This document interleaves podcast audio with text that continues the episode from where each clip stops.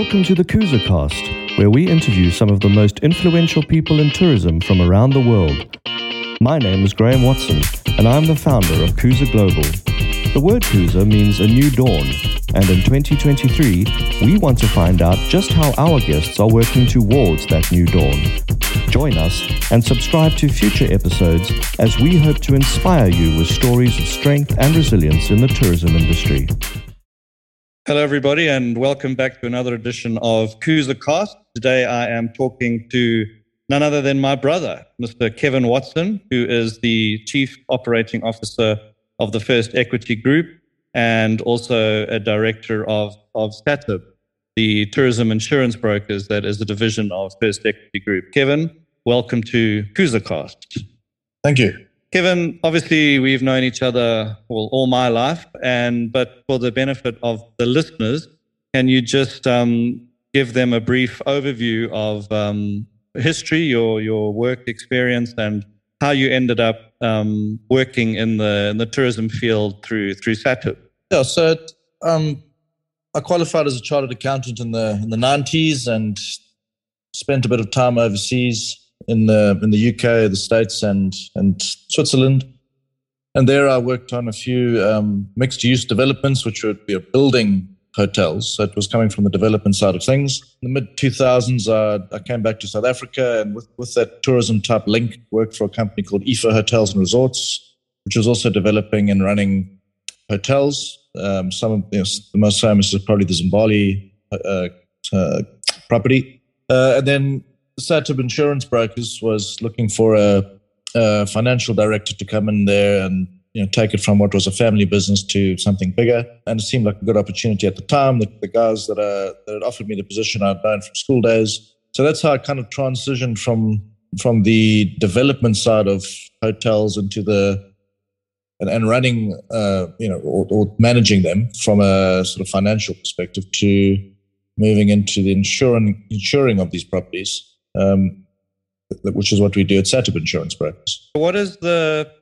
I mean, obviously, the last three years, in particular, have have seen a lot of businesses closing down, um, and hopefully, we are now seeing a resurgence as we head into 2023 of of businesses in tourism. So, what?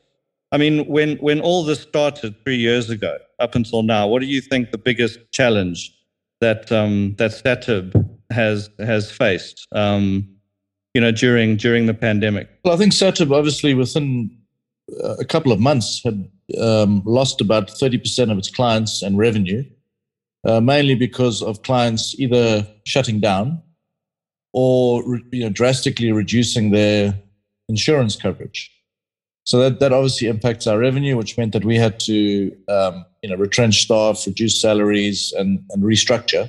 Um, and I think I think things are, are slowly recovering now. We, we're expecting 2023 to be back to where 2019 was. So, in other words, back to pre COVID levels. Um, so, we've lost three years worth of revenue growth. Um, but, you know, we've managed to drastically readjust our cost base. Um, so, I think I think that's a lot of businesses, you know, that were, they were forced to to rethink how they did things. The the big word was pivot in those days, and how you're going to pivot your business to do things differently. I mean, we probably have half the amount of office space that we did back then. Office space being our second biggest um, cost. So, and, and obviously staff. We're trying to do things quicker, better, more efficiently, um, so that we need less people to do it. So we've we've been forced to think about how to do things differently, which I think most most businesses have had to do in some way or other. Yeah, yeah. So, what I mean, as we head into the new year, and I think everyone's holding out a lot of hope that 2023 is the year of recovery for a lot of businesses. You know, everyone's been holding out um, by a thin thread for the last three years, and everyone's, um, you know, really, really holding out a lot of hope for 2023. What what do you think? What do you see in in the industry, not not just in tourism, but in business as a whole? What what do you think businesses still need to do to kind of ramp up effort, or do you think everyone's kind of on the right track? Or I mean, is there one thing that you can, or a few things that you can think of that um, perhaps still need to be done to kind of speed up the change? Yeah, well, I speed think up you've got the to, recovery.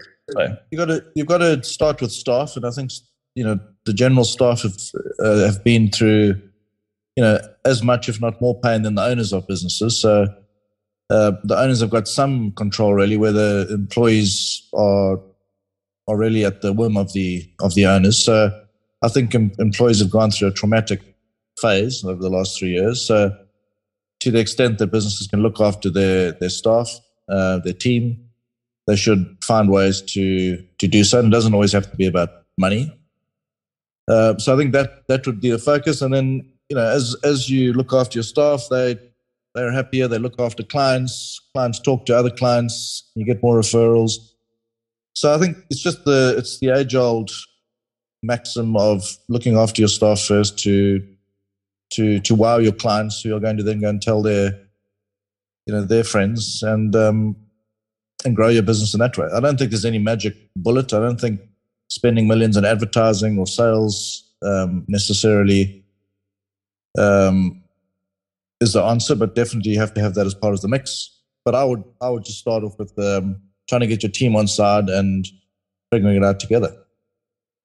Yeah, and that's that's great. I mean, obviously, um, yeah, every everybody kind of just needs. It's it's been a tough uh, three years. I think there's a lot of business and personal debt still around. So happy to hear that you're focusing on on on the people that that make up the company and and you know mo- motivation and and yeah, getting getting the team getting the team um, yeah in, in the right in the right headspace and and providing for for what for what they need to to head into the new year. So just um just on like a on a on a business basis uh, from you personally, like how what what um what do you like? What is your daily routine? What what do you consider your most productive time of the day? Do you think? Well, I think it's the same for everybody. If you can get in your thinking work before nine o'clock, um, before everybody starts to get into the office or before you start your conference calls or, or I mean that's that's probably a good time to to do it. It's not always easy if you're having to take kids to school and you want to try and exercise and, and all of that good stuff. But you know, the, the more hours you can put in before nine o'clock in the morning certainly works for me. Um, and yeah, that would that would be my advice if you can do it.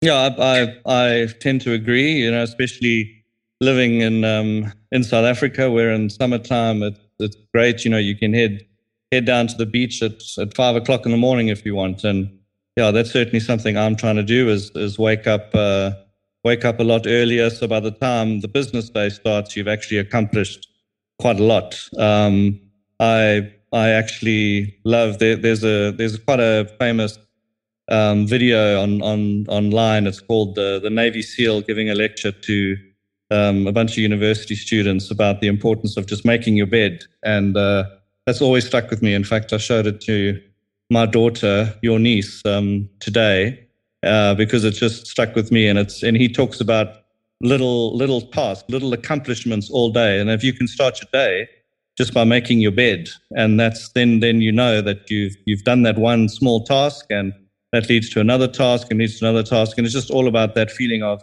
accomplishment. And even if you've really had a, a miserable day, you you you come home to a to a bed that's that's made and waiting for you. So it's it's yeah, all about trying to get that time in in the morning and just getting through task by task and, and looking at looking at it that way. Do you, is yeah. there any tool? I mean, obviously there's there's a lot of software, particularly in the in the mobile working, remote working um, sphere that has come to the fore in the last three years. Is, is there any particular tool or app that you find is very productive, even if it's a personal app um, like Audible or, or, something like any any particularly business related app or or product productivity tool that that that you can that you recommend that you use often? I think what's worked for me is um, an app called Asana. So it's either as, as a, an app on your phone or a website. Um, which basically collects your actions from all, all over the place. So I mean, in our group, we've probably got about 15 companies, and I go to most of those board meetings. And from those, there's a number of actions that I need to take, plus meetings with staff and you know other meetings. And to keep all your actions in one place is, is kind of difficult. So we've taken the step to uh, all, all, of our, our, minutes of our meetings are recorded on Asana. Um, it gets linked to a person, whoever that action is. I can then go in there and I can check all my actions from from all around. It's it pops up on what dates I need to do things. It notifies people once I've done them, uh, and vice versa with my team. If they need to get something done for me, it kind of notifies me that it's been done, etc. So we we're getting more and more into the uh, into the depth of what the software can offer. But even what we've experienced so far has, I think, you know, revolutionized the way we do things. Definitely made things more productive. Then I suppose the next one would be Power BI. Um, you know, being able to take all your data and arrange it into you know the reporting that you want to see. Um, and, and, that's basically at the once it's set up, it's at the you know the flick of a switch, so to speak. So you can keep tabs on your business and what's moving you know hourly if you need to. So those those two things have have really changed the way we we do things. And you know, in the past we would have people that would have to do that kind of stuff for us, um, and now we don't because you know we've got software that does it. Yeah, yeah, that's that's so Asana and Power BI. That's um, that's really yeah. really really really good. Yeah, there's there's a lot of tools that are that have come out that I think definitely are um, are helping a lot of people uh, get get to where get to where they need to be. So, what um, what piece of advice do you think you could give someone who's who's kind of just starting out, um, not just in tourism, but but also in in business? Obviously, you've you've been through your ups and downs in, in your career. What um, there, there's a lot of young young folk that I've met all over Africa this year, and and you know everyone's trying to trying to pick up the pieces. What what kind of piece of advice could could you give somebody that's trying to just get their get their first foot on the ladder of of business at the moment? Well, if you're talking about from an entrepreneur perspective, I would I would think that you'd have to make sure that whatever you're offering is unique enough to get people to notice it you've got to you know be honest with yourself whether you're going to be able to afford to get the message out or have the time to at least get the message out um, and you know if you if you if you believe that the product is something that people need and there's a market and you're willing to put the effort in to get the story told then i think it's just a matter of time um, mm. so you have to you have to invest you have to invest the time but you've got to make sure that you've got something that people want to buy and then from a career perspective, I suppose those that are listening that don't, you know, aren't necessarily at the point of wanting to become an entrepreneur or I think from a career perspective, you just need to keep to keep at it as well. You need to show your the people above you that you're keen to learn and grow and, and move up the ladder. You need to make sure that you put in the effort, the time, keep studying, um, keep learning new things, so that you know people know that you are you know a potential leader one day. Yeah, well, that's that's great advice for for anybody. Um, yeah, coming through coming through the ranks at starting. It's it's all about I think motivation and and having that never give up spirit and yeah, as you say, just having all those things,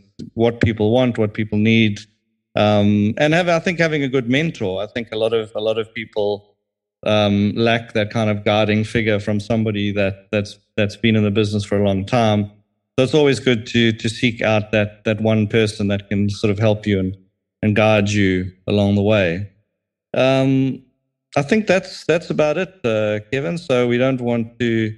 We we could go on for forever, but um, yeah, I just think we're trying to trying to get a quick overview of of who you are and, and what you think and how you think recovery can take place in 2023. So Thank you very much, uh, Kevin Watson, the COO of uh, First Equity Group, which uh, incorporates SATIB insurance brokers. And um, how can, if anyone's listening that, that wants to find out more about insuring their, their tourism business, how what's the best way to get in touch with, uh, with SATIB? Well, it's probably go to the website, www.satib.coza. Um, and that will you, you'll go into the info page and someone will get back to you. I think we've we've obviously got branches in throughout Africa as well. So yeah, if you're interested, go onto the website and um, someone will get back to you. That's great. All right. Thank you. Thank you, Kevin. And uh, hope you keep listening to the KuzaCast. And uh, thanks a lot for listening, everybody. Until next time, this is Graham Watson talking to Kevin Watson on KuzaCast. Thank you, Kevin. Yeah. Yeah. yeah bye. Cheers. Thanks for listening. And if you enjoyed the conversation, then please subscribe, leave us a great review, and even check out our Patreon page. Until next time, I'm Graham Watson, and thanks for listening to the KuzaCast.